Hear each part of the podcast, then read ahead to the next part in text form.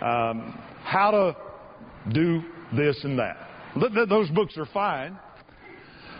But I bet you've never seen a book in the Christian bookstore entitled How to Live in the Fear of God. That's not a bestseller.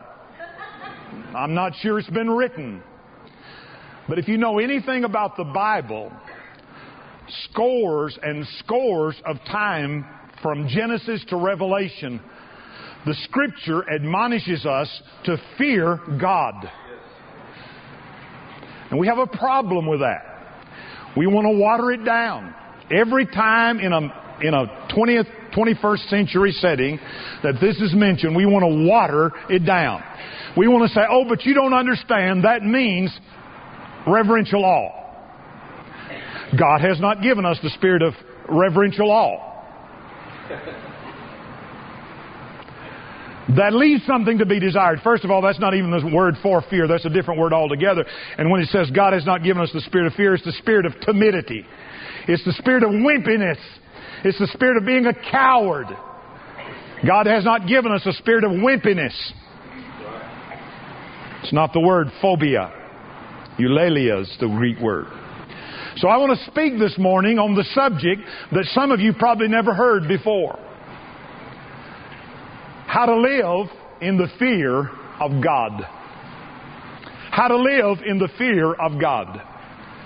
When I was growing up, one of the typical denominations of a Christian man or woman was to declare that they were a God fearing man. Are any of you old enough to remember that? Let me see your hand. He was a God fearing man. He was a God fearing woman. In all likelihood, you haven't heard that lately, right? How to live in the fear of God. Now, I have a lot of scripture and I'm not going to read it all. I hope you'll take down the notes and read these references, uh, look up these references, because they're only one of a whole cornucopia of, of scripture that relate to the uh, fear of God. Psalm Division 2, one of the great psalms of the, of the hymn book of the Bible. Psalm Division 2. For the sake of time, we're going to break in at verse 11 and verse 12. Psalm Division 2, verse 11 and verse 12. Serve the Lord with, said out loud. I heard other translation. What did somebody else say? Serve the Lord with what? Reverence. Okay. Again, that leaves something to be desired. Serve the Lord with fear and rejoice with trembling. I think fear and trembling go together. I'm not sure reverence and trembling go together. Kiss the Son, lest he be angry and you perish in the way. When his wrath is kindled but a little, blessed are all those who put their trust in him. Turn over to Psalm 34, verse 9. Psalm 34, verse 9.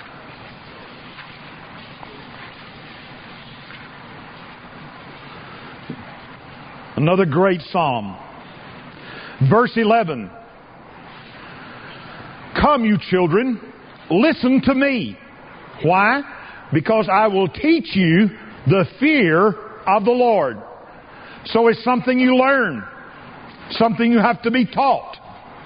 But it's something that's derived from a supernatural experience with God called the new birth. That's the beginning. How many of you want to know the mercy of the Lord? Say yes. How many of you want to know the wisdom of the Lord? How many of you want to know the favor of the Lord? How many of you want to know the pleasure of the Lord? How many of you want to know the goodness of the Lord? How many of you want to know the blessings of the Lord?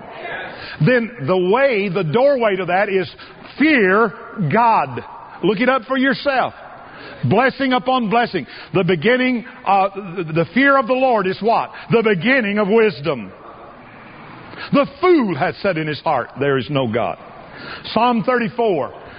Come, ye children, listen to me, and I'll teach you the fear of the Lord. Let me back up to verse 9. Oh, fear the Lord, you his saints. There is no want to those who fear him. You have want, check up on your fear of God. Are you listening to me? You have want. Check up on your fear of God. He, the scripture says there's no lack, there is no want to those who fear Him. The young lions lack and suffer hunger, but those who seek the Lord shall not lack any good thing. Then turn over to Psalm 89, division, verse 7. Psalm 89, verse 7.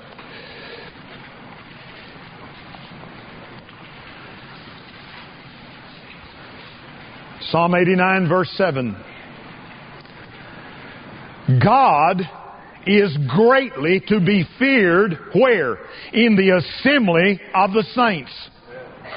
And to be held in reverence by all those around him. So they're the two words not used as synonym. They're to be, he's to be greatly feared and to be held in reverence as well by all those around him. Psalm Division 147, verse 11. Psalm 147, verse 11.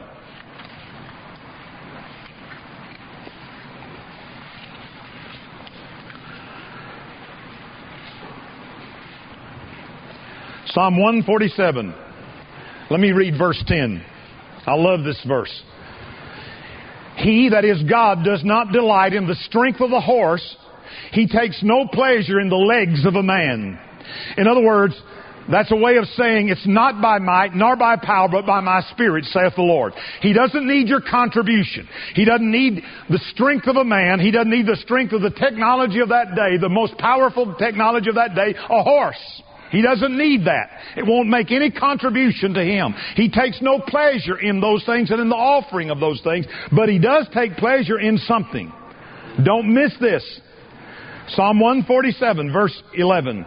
The Lord takes pleasure in those who do what? Fear Him.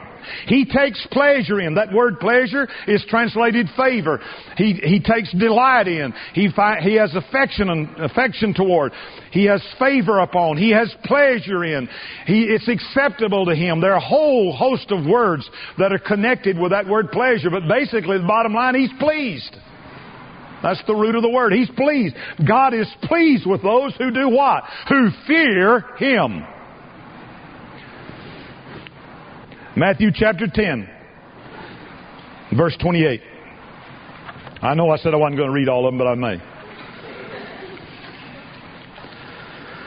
When it comes to preaching, I've never been much of a man for my word.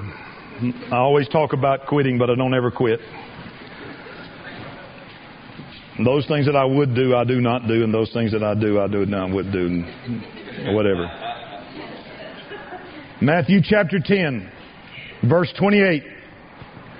Jesus is speaking. This is Jesus, the Son of God. And do not fear those who kill the body, but cannot kill the soul. But rather fear him who is able to destroy both soul and body in hell. Acts chapter 5, verse 11. Acts chapter 5, verse 11. God's judgment has fallen upon two persons in the early church. And they have died as a result. And there's a fear that, that shakes the place, fills the place. And it's a godly fear. There's a cowering, cringing, servile fear that's wrong. It's demonic. It's humanistic. But there's a godly fear that's ever right. Acts chapter 5, verse 11. So great fear came upon all the church and upon all who heard these things. Acts chapter 9, verse 31. Acts chapter 9, verse 31.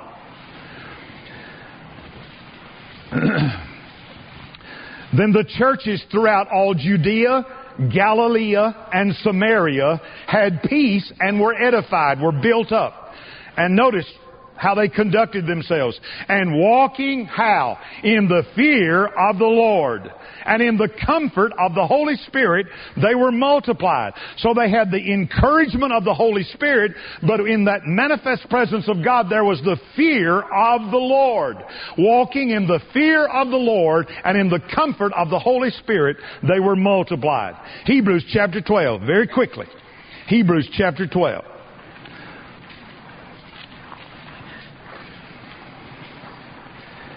Hebrews chapter 12, Verse 28. He's contrasting what happened on Mount Sinai versus the coming of the uh, the unshakable kingdom through the unchangeable person of the King Jesus in establishing the new covenant. And he says this, verse 28, Therefore, since we are receiving a kingdom which cannot be shaken, let us have grace by which we may serve, present tense, go on serving God. And by the way, that word there is the word for worship, that we may go on worshiping God acceptably with reverence and what? Godly fear. With reverence and godly fear. Say it with me. With reverence and godly fear. One other passage, 1 Peter chapter 2, verse 17. And here's a command. Just as much a command as any of the other commands in the Bible. If you believe the Bible is inspired. God breathed. 1 Peter chapter 2 verse 17. 1 Peter chapter 2 verse 17.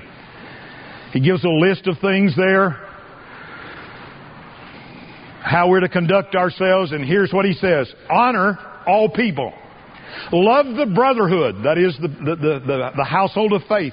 The church. Two words. What does it say? Fear God imperative mood, a command to be obeyed. Fear God. Honor the king, the person in authority. Let's bow together.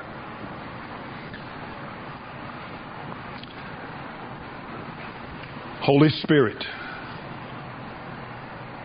would you enable us right now to correct any misconceptions we have of the glorious being of our Father which is in heaven, so that we may do as the psalmist admonished us, and that is to long to kiss Him in intimacy, but to tremble before Him in holy godly fear.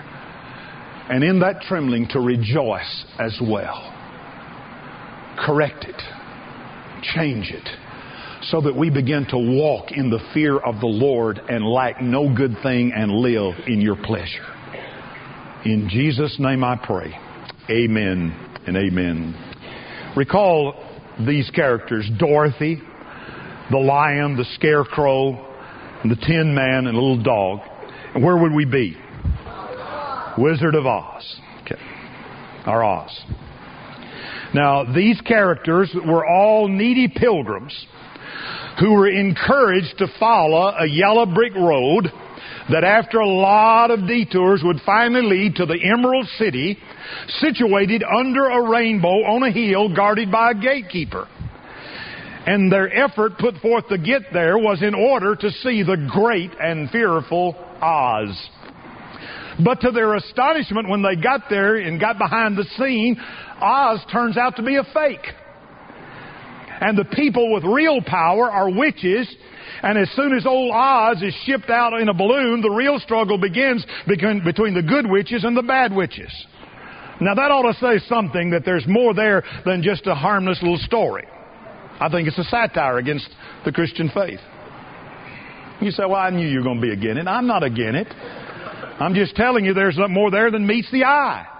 So here's the question. Why is it that we will not accept the fear of God today? Why do we always try to explain it away? Why do we always try to explain the scripture away by taking the terror and trembling out of it and meaning only mean, make it to mean only to stand in awe or, or to respect God? I think the musical The Wizard of Oz provides a part of the answer to these questions um, that, that are in the mind of so many moderns. And that is, in the modern mind, there's a feeling that behind the curtain over there, behind the, the, the, veil of time, in reality, there's just kind of a, a, an old geezer that's pulling strings and got smoke and mirrors and manipulating things, and he's probably only an illusion. And there's that haunting feeling that this whole thing may just be an illusion, and if there is someone there, he's just a gentle con man who means well, but really is harmless. Another question is your concept of God that is revealed in Scripture, or do you believe in a God who's kind of like Oz? I'm constantly encountering people who say, that's not my God. The God you're talking about is not my God. Well, it doesn't make any difference what your God is and my God is. God has revealed Himself to be a certain way in space-time history, in Christ and in Scripture, and that's who He is. Whether you like it or not.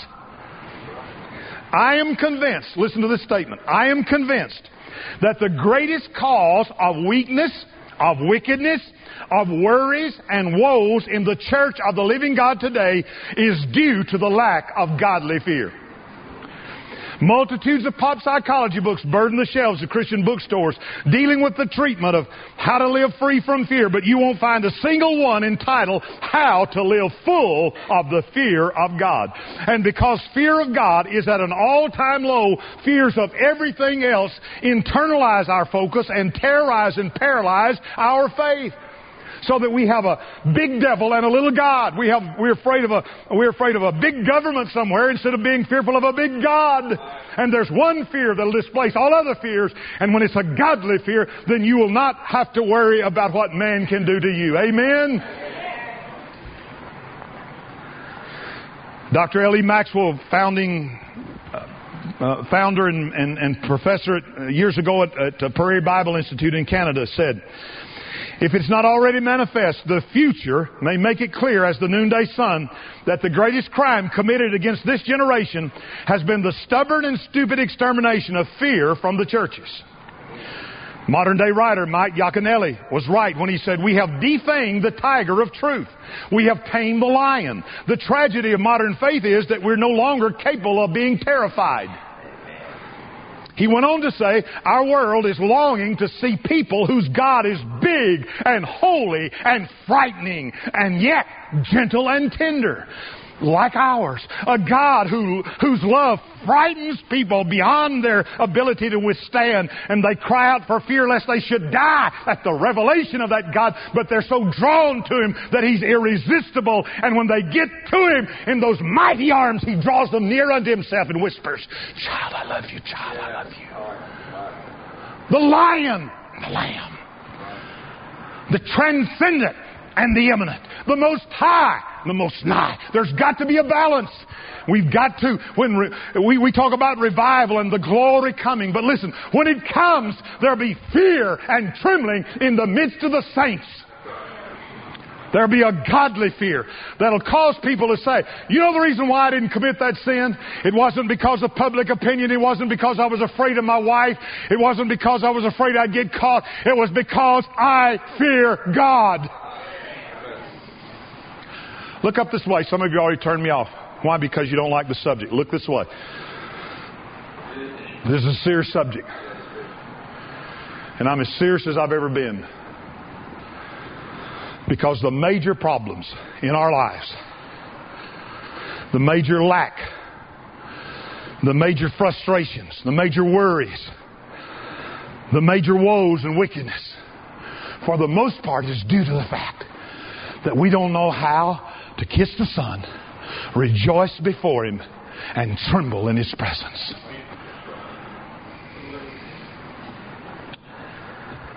But I hear someone protest, Pastor, there seems to be a contradiction in the Bible because when it comes to the subject of, of fear, the Bible says over and over again, fear not.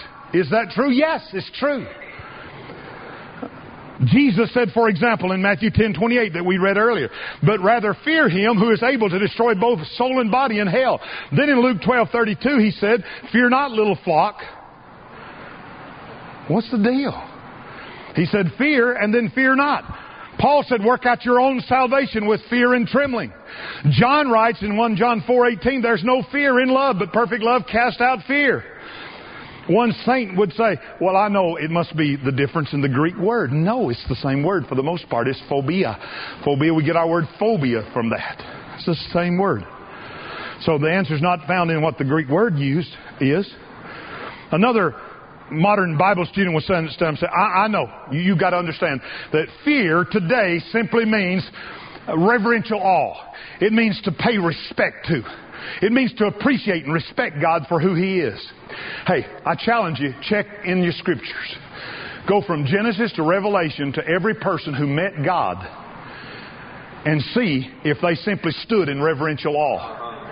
Every person who met God tried to bury themselves wherever they were. And those who met God and lived were amazed that they saw God and lived. You say, that scares me. Well, there's a good kind of fear. And that's what we're de- that's what we're going to deal with today. So, so here's the truth. The truth is there's a no fear and a fear and a fear that's right fear. For example, we're told in Romans 3:18 that the unsaved have no fear of God before their eyes.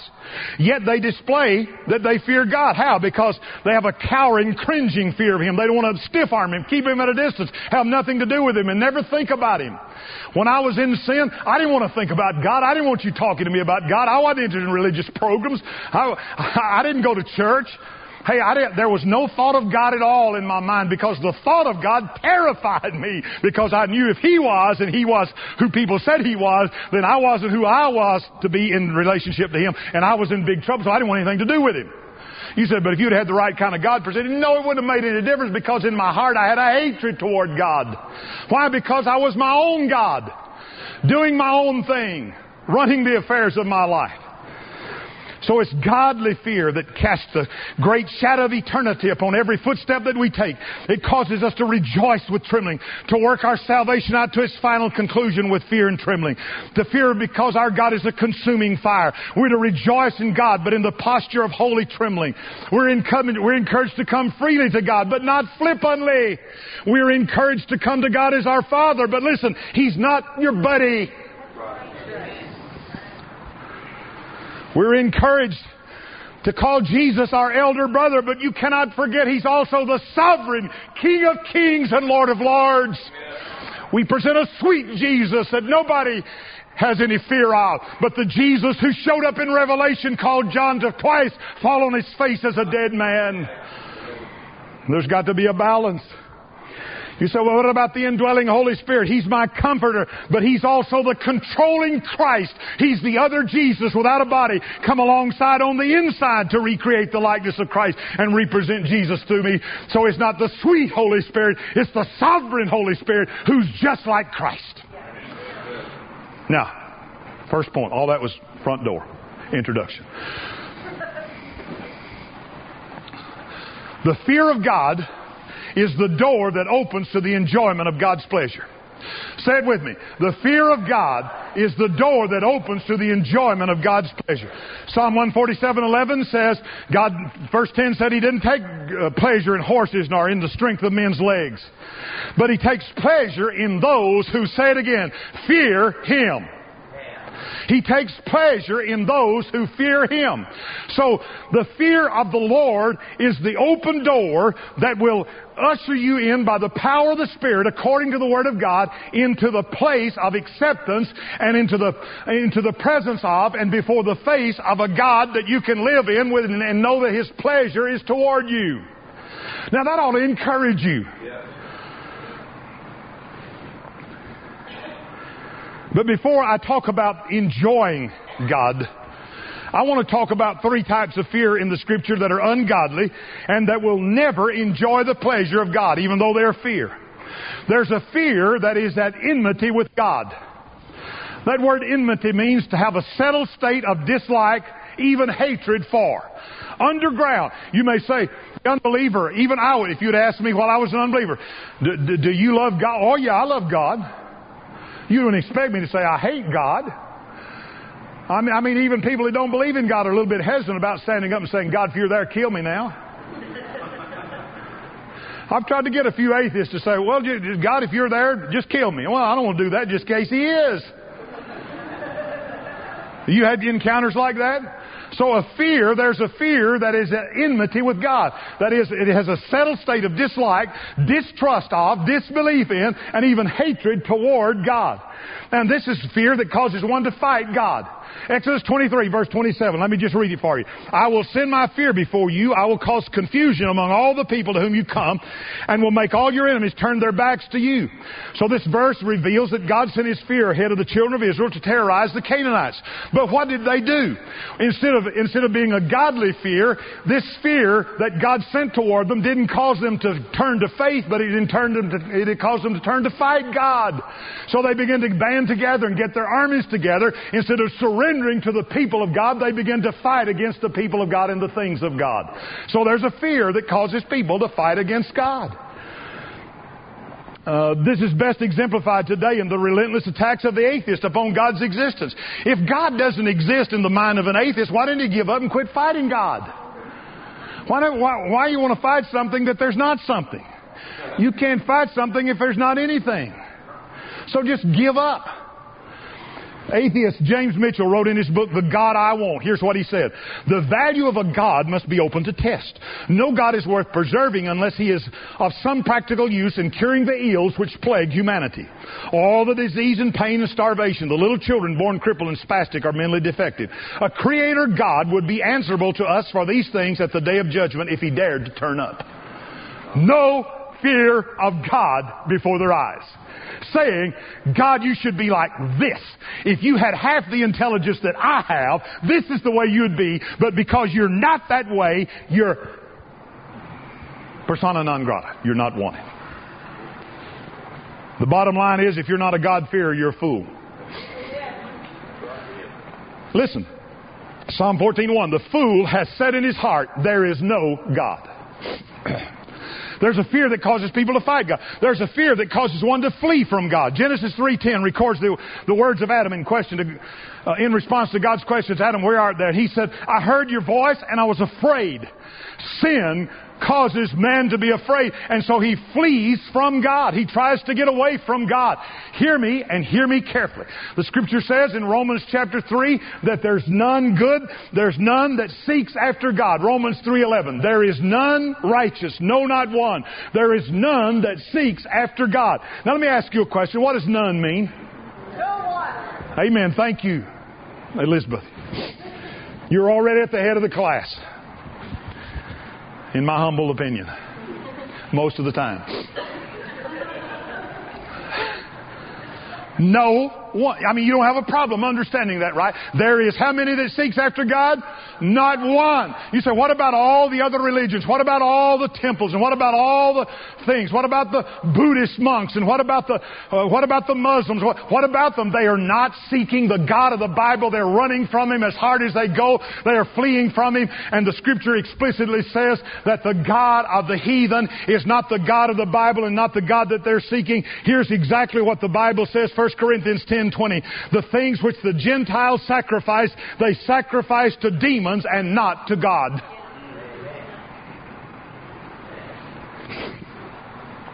Isobel Kuhn was a missionary to China, and she said, I've been a missionary for 27 years, but I never met a heathen tribesman who was looking for salvation. Their eyes look not up, but down, down on the earth and upon their bodily appetites. And then thirdly, there's an ungodly fear that makes one forego doing anything. Luke 19, 21, Jesus is telling a parable. He gave out the talents. The fellow that got one hid it. When the accountability came, when, when reckoning time came, he said, Hey, I didn't do anything. I didn't run the risk of losing it. I didn't try to invest it. I dug a hole. I buried it. I kept it safe. Here it is. What did he do? He played it safe. One pastor has a book published called, and it's a great book. It's entitled, Your God is Too Safe. That's the problem with our God. He, our God today. He's too safe. Nobody fears God because He's too safe. But the God of the Bible is not safe. He's wild and reckless and incredibly wild. Look at the universe. Look at what it is. You think He's tame and tameable? That's what excites me. I don't want to tame God. I want a God that scares the hell out of me. I mean that literally. I want to fear the God who put my soul in hell forever. But I'm attracted to the love that was willing to die than live without me. So there's a fear that makes one forego doing anything. This is the person who tries to play it safe by not taking, he doesn't openly deny Christ, but neither will he publicly confess him. He says he believes in him, but he won't be baptized. He said, oh yeah, I'm a Christian, but he won't identify with Christ's people. Hey, I'm telling you, there's a fear that makes one forego doing nothing in order to play it safe, and that is not acceptable to God. Jesus said, if you're ashamed of me before men, I'll be ashamed of you before my heavenly Father. Here's the second idea. The second idea is that the fear of God is derived from entering into the relationship of sonship. Say it with me. The fear of God is derived from entering into the relationship of sonship. You will never know the fear of God in the true sense, the acceptable sense, the sense of salvation, except that you come into a relationship with God through the process called sonship. You receive the spirit of adoption, you're placed as a mature son, you're birthed into the family of God. Now let me show you the, the illustrations of this. Sonship is modeled in Jesus. Listen to what the Bible says about the relationship of sonship between Father and Son in the person of Father and Jesus. Turn in your Bibles quickly to Isaiah chapter 11. See who can get there first. Isaiah chapter 11, verse 2. There. I win. It helps that I had it marked, but Hebrews chapter, I mean Isaiah chapter 11. Isaiah chapter 11. Verse 2. You'll recognize this as a prophecy about Jesus. He'll come forth from the stem of Jesse, a branch shall grow out of its roots. Now notice, the Spirit of the Lord shall rest upon him. The Spirit of wisdom and understanding. The Spirit of counsel and might. Now notice this next phrase. The Spirit of knowledge and of, say it, the fear of the Lord. The Spirit of knowledge and of the fear of the Lord resting upon whom? Say it out loud. Jesus. All of these other characteristics of the Spirit of God resting upon him, but the Spirit of the fear of the Lord. Let's continue to read. His delight is in the fear of the Lord. And he shall not judge by the sight of his eyes, nor decide by the hearing of his ears. Hebrews chapter 5, verse 7. Let me just read it for you since I already have it in my notes. Who, that is Jesus, in the days of his flesh, when he had offered up prayers and supplications with vehement cries and tears to him who was able to save him from death and was heard because of his godly fear and was heard because of his godly fear. And was heard because of his godly fear. To whom is the author speaking? Say it again. Jesus. That's the relationship of sonship. Now, there are two phases of godly fear. There are two phases of godly fear. There's a fear that is en route to God. Romans 8.15. Turn down your Bible quickly. Got, got to hurry up. Romans 8, verse 15. I'm there. You can go to the back now.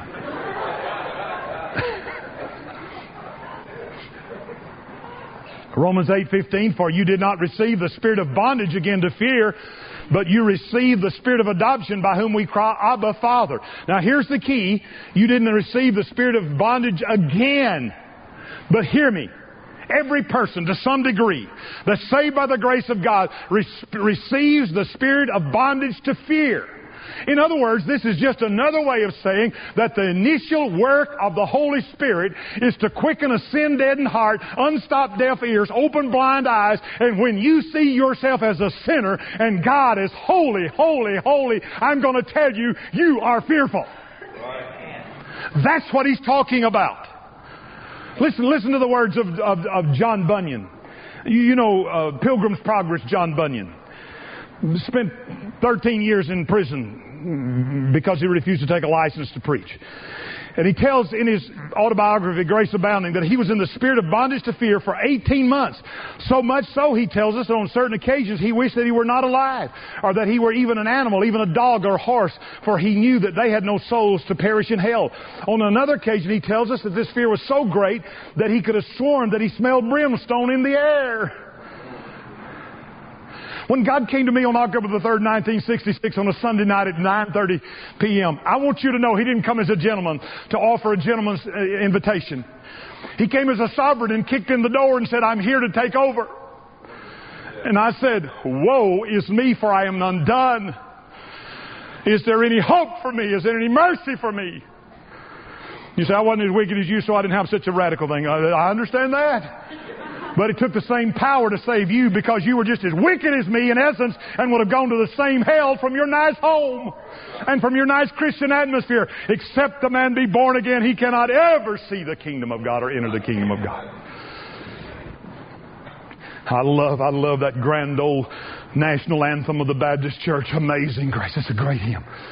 We ought to sing all the verses. There's 18 of them. Amazing grace, how sweet the sound that saved a wretch like me. Here's one of the verses. Twas grace that taught my heart to fear. And then grace my fears relieved. The same grace that shook me before holy God and caused me to cry out, Is there any hope or mercy for someone as wicked as I? Revealed the grace of God in Christ Jesus and said, Wilt thou go with this man? I said, Hallelujah. Yes! I trembled. I kissed him. I rejoiced in him. Amen. Can I get some help? Don't just look at me and say, That's a good show. This is not a show. Say yes. There's something in my spirit that says yes. I mean, is there? Yes.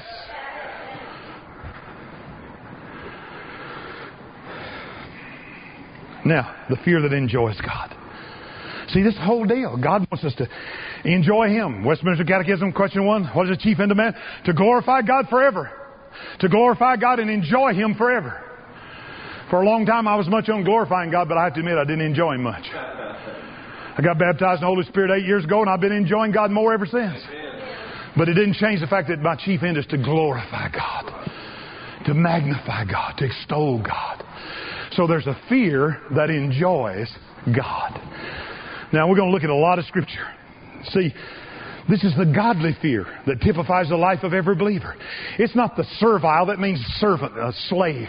It's not the slavish dread of one who cowers before a tyrannical master, but it's a son who delights in and yet, yet fears the father. He's drawn to him, but it's such an awesome, overwhelming, overpowering, incredible, uh, glorious, majestic. Oh, oh, God is awful. You know, English language has changed. Awful today means what? Bad. Terrible today means bad. In Elizabethan English, in the language in which the Bible was written, King James English, awful was good. When you said God is awful, it meant you said God is full of all. He is awesome. When you said he was terrible, it was a good thing, not a bad thing. And the Puritans, they write about the terribleness of God. That is the awfulness of God. So, it's, a, it's, it's, a delight that is awed and humbled, reverent and happy that God is the majestic, mighty being that He revealed himself to be in Scripture. I tell God all the time, God, I'm so glad you're just exactly like you said you were. I like everything about you. I like your love. I like your holiness. I like your righteousness. I like your wisdom. I like your omniscience, your omnipresence. I like your omnipotence. I like your, I like your righteousness. I like your judgment. I like your wrath. I like everything about you. I like you that you created heaven. I like you that you created hell. And I'm astounded that I'm not in hell. And the amazing thing is that I'm going to heaven when I die. I like you, God, just like you are. I don't want to make you, remake you. I don't want to project an image that you're not. I want to bow my knees, shut my mouth, and say, This is the God of the Bible. Awesome, awful, holy, majestic, mysterious, most high, yet most nigh, who's my Father and our Father in heaven. Hallelujah. That's the God of the Bible. That's the God who's worthy of worship. That's the God that you won't approach flippantly. That's the God that'll cause you to fall on your face and cry out, My God, my God, my God. Oh, God. There's awfulness. There's overpoweringness. And there's energy. Those are the three things. When you come in contact with the God of the Bible, there's awesomeness, overpoweringness, and energy. Mostly we just deal with the presence. Soon we're going to be dealing with the glory. When the glory of God, the excellence of God, the outshining, the radiance of God begins to manifest itself in the presence of the people of God, there'll be a crying out, Oh God, oh God, oh God, oh God, oh God. You ever wonder why the children of Israel said to Moses, Don't let this God speak to us again? You, you go talk to them and then you talk to us. Why? Because they were totally, absolutely, 100% scared out of their wits. Whoa. Let me tell you about the sweet, mild, meek Jesus. The disciples are out on the sea and there's a storm. These are, these are veterans, seasoned fishermen. They've been in many storms. They were out there and the storm's tossing them, the wind's tossing them to and fro, and they're afraid they're going to sink and drown. Natural fears. Nothing wrong with that. And then lo and behold, they see something that really scares them to death. They see a man walking on the water. And he's walking right in the middle of the sea, in the winds and everything. And lo and behold, it's Jesus. And he steps over into the boat, and he raises up and he says, Peace be still. And the waves go, just like a little puppy lying at his master's feet. And the scripture says, I'm paraphrasing, but it's just basically what it says. They were absolutely terrified. They were more afraid afterward, after the storm was gone, than they were before in the middle of the storm. Why? Because a person so powerful, so glorious, so majestic, that can not only walk on the sea, but command the forces of nature to say, Stop it! And it stops. That person is to be feared. Now, I'm hurrying along. Let me, let me just read you some scriptures. I'm going to give you three ways. Three ways how to be filled. But listen, let me give you the scripture. Psalm 128 verse 1. Blessed is everyone who fears the Lord. Psalm 89 7. God is greatly to be feared in the assembly of saints and to be had in reverence of all them that are about him. First Chronicles 16 25 through 30. For the Lord is great and greatly to be praised. He is also to be feared above all gods. O worship the Lord in the beauty of holiness. Fear or tremble before him all the earth. Philippians 2.12, therefore my beloved, as you have always obeyed, not as in my presence only, but now much more in my absence, work out your own salvation with fear and trembling. Ephesians 5.21, submitting to one another in the fear of God. This is husband and wife. Submitting to one another in the fear of God. 1 Peter 1, 7, 117. And if you call on the Father who without partiality judges according to each one's work, conduct yourselves throughout your time of stay here in fear. Romans 11:12. Well said, because of unbelief they were broken off, and you stand by faith. Do not be haughty, but fear. 1 Peter 2:17. Honor all people, love the brotherhood, fear God, honor the king. 1 Peter 3.15, but sanctify the Lord God in your hearts and always be ready to give a defense to everyone who asks you a reason for the hope that is in you with meekness and fear. Psalm 2, verse 10 and 11. Kiss the Son, lest he be angry. Serve the Lord with fear. Rejoice with trembling. Trembling, rejoicing, and kissing. Trembling, rejoicing, and kissing. Here's what that means. It's so easy to get out of balance and we get into the rejoicing part and we're dancing before the Lord. That's wonderful. But don't get out of balance and forget the trembling part. God says that the person that I dwell is with is the person who's a broken and contrite spirit and who trembles at my word. Who trembles at my word. Trembling, rejoicing, kissing, the passionate intimacy. It's like two pure, pure, pure virgins. A man and a woman and both of them, there's a, there's a fear, but there's a passionate desire. A fear of the consummation, a fear of the unknown. And, but there's a drawing, there's an attraction, and there's a desire. There's a desire to be intimate with God in a deeper way than husband and wife could ever imagine. But there's a fear in that process, but it's a holy fear, a godly fear, a pure fear, a wholesome fear because of the awesome, majestic, mighty God that He is. Now, let, let me uh, let me sum it up. The last point: the fear of God. The fear of God is developed by exercising the fellowship of the Spirit in worship. Come, you children, I'll teach you the fear of the Lord. Psalm 89, 7, He's greatly to be feared in the assembly of the saints. Psalm 96, 4, For the Lord is great and greatly to be praised. He's to be feared above all gods. Now, in order to stay filled, with the fear of God, the first thing you have to do is know, know that you're a son. You, you have got to know that you have a relationship with God through Christ, that you're a son of God, generically speaking. You're, you're a son or daughter of God. But when you get in and the fear of God is birthed into you, you've got to cultivate it. You've got to be taught it. You've got to learn it. You've got to live in such a way as to fear God. Here's the first thing. There's three things, and I'm finished. Don't, don't quit listening. This is too important. I mean, this, you cannot, you're not going to get this in the bookstore. You understand that, right?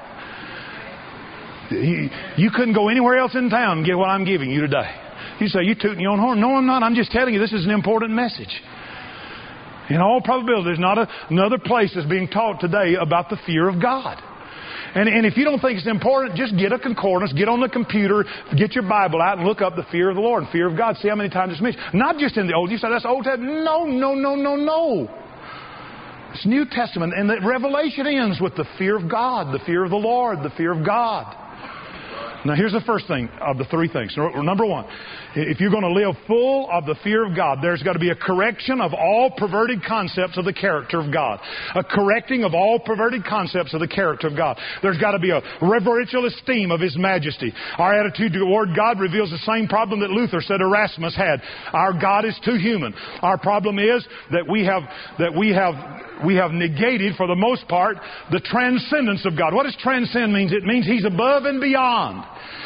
We've talked about the immanence of God, and that's important, that He's nigh, that He's close, closer than, than these people on the front row, within me, yes, but He's also God most high, God most nigh, God most high, and those are not mutually exclusive. They come in the same package of who God is. For many people, God is, is like a celestial Santa Claus who's in the sky dispensing gifts indiscriminately. For others, God is a super psychiatrist that you go to when you need help. For others, God is the master financier and banker. Oh, God, come through or I'm sunk. And for others, God is something else. But the God of the Bible reveals himself to be the true and the living God, solitary in his majesty, unlimited in his power, unique in his excellencies. He never forgets, he never fails, he never falters, and he never forfeits his word. He cannot do anything that's inconsistent with his character. He cannot lie, die, nor does he try. Nor does he make mistakes because the aforementioned are inconsistent with his essential being. He cannot act contrary to himself. To believe in him doesn't add a thing to his perfection. To doubt him takes nothing away because all things are of Him, through Him, and unto Him. He is the derivation, He is the dynamic, and He is the destination. He is the goal, He is the beginning, He is the end, He's everything in between. And this book is not about you, this book is about God. Church is about God. Christian life is about God. It's not all about you, it's all about Him. And the story is the God story, and it's the glory story. And as soon as we get dismounted from the high horse of humanism and begin to fall on our face and say, Oh God, you are my God. There's none like you. I kiss you. I tremble before you. And I tremble at your word. And I can't do it. I won't do it. I won't say it. I won't go there. Not because of any other reason other than the fact that I love you and I fear you. I love you and I fear you. Now, I was giving over right esteem of His purity. What that means is, nowhere in the Bible does it say God is love, love, love. He's love to His essential nature, but it's, it's a holy love. The Bible does say three times over God is holy, holy, holy. That means He's a cut above. Absolute holy. And when His holy love encounters anything that's unholy, the result is the wrath of God. And number two, listen quickly. You're doing well. Don't, don't quit listening. Please don't. I just got two more little, little points, I promise. Not only, listen, not only being willing to have a correction of any perverted concepts that you have of the character of God.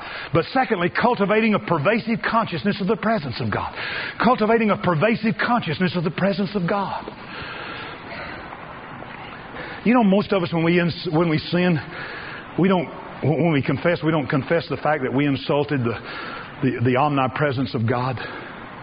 Because most of the time when we do something, we wouldn't dare do it in the presence of another person. But we do it in the presence of God, and what we do by that is saying, God, you don't see and you don't know and you don't care, it doesn't matter. I'll do something, think something, say something, and not pay any attention to it when I'm alone. But what I'm doing is saying, God, you're not here, you're over there somewhere, it doesn't matter, I'll just go ahead and do it. But you wouldn't dare to do it before someone else. So when I sin, I, the first thing I confess is, oh God, I've insulted your omnipresence. I've done something, I've done something in the absence of other persons that I would have never done. But I've done it in your presence forgive me. The old Puritans had, a, had an expression. R.C. Sproul uses it all the time. It's called living coram deo, C-O-R-A-M-D-E-O. It's a Latin term. It means literally before the face of God or in the presence of God. You begin to live performing to the audience of one. Joseph, a teenage boy down in Egypt, when he had an opportunity to really get back even with everything that had happened to him in a bad way, Uh, had an opportunity to lie with his master's wife, and she was trying to seduce him. But he said, I will not do this and sin against my God and sin against my master. Primarily against my God. Nehemiah in chapter 5 said, I won't do this and sin against God. Why? Because they were practicing and performing before an audience of just one.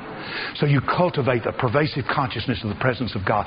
And God's present when you don't feel Him. God's present when you don't see Him. God's present when you can't hear Him. God is speaking when He's not, when you, when you can't hear anything. God is present when you don't sense anything. God is here. God is here. There's nowhere He's not. There are times when He's more manifestly here, but God is here. And wherever you are as a child of God, God is there. But He's not there as the cosmic voyeur peeping in on you. He's there as the Father who says, I love you so much and I have so much in store for you that I'm not going to let you ruin and wreck your life. I'll be like the lion and tear you to shreds in order to be like the lamb and remake you in order to make you and break you and bring you to the fullness of joy and peace in me so that you'll rejoice in me and exalt in me and glory in me. And then last of all, choosing a perpetual commitment to the will of God. Choosing a perpetual commitment to the will of God. Psalm 128 verse 1, Blessed is everyone who fears the Lord, who walks in His way. Blessed is everyone who fears the Lord and who walks in His ways. Hebrews 12, 28, whereby receiving a kingdom which cannot be moved, let us have grace whereby we may serve, we may worship God with godly, with, with, with reverence and godly fear. So godly fear means that in meekness and trembling and reverence and awe and in rejoicing and wholeness of heart, in worship and praise and loving obeying God. The fear of God is that deference to God which leads us to sub- subordinate our will to do His, to make our intention to please Him. It doesn't make any difference how much you say, I love God, I love God. John said, uh, Jesus said in the, in the Gospel of John, He that hath my commandments and keeps them, He's the one that loves me. If you don't obey me, He said, don't talk about loving me. Amen.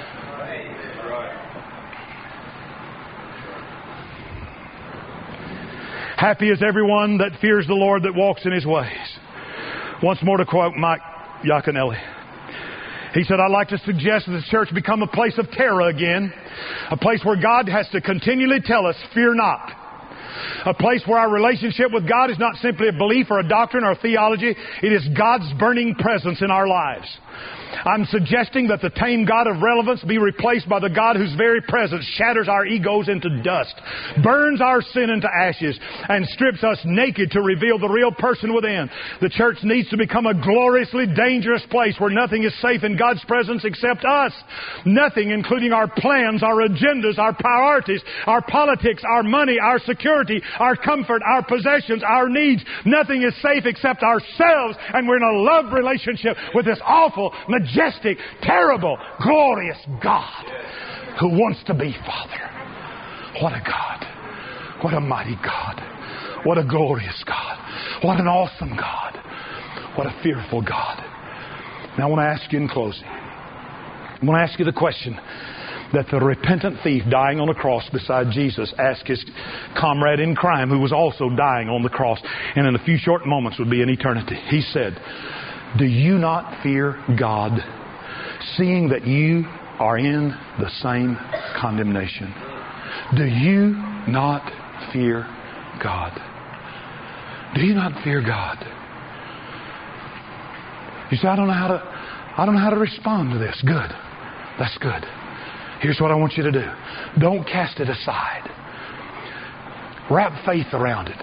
The scripture says of the Bereans that they heard the word of the Lord gladly and then searched the scriptures to see if those things were true or not. In other words, they didn't reject it outright. They heard the word gladly, and then they searched the scriptures to find confirmation. Search the scriptures to find confirmation, and then ask God to move you into the place where you can live daily to be filled with the fear of God. Would you bow your head with me just for a minute, please? Every head bowed, every eye closed. This is, this is going to be the invitation this morning. Because I believe this is so, so, so profound, so powerful. Not profound, just, just powerful is the word. So needed.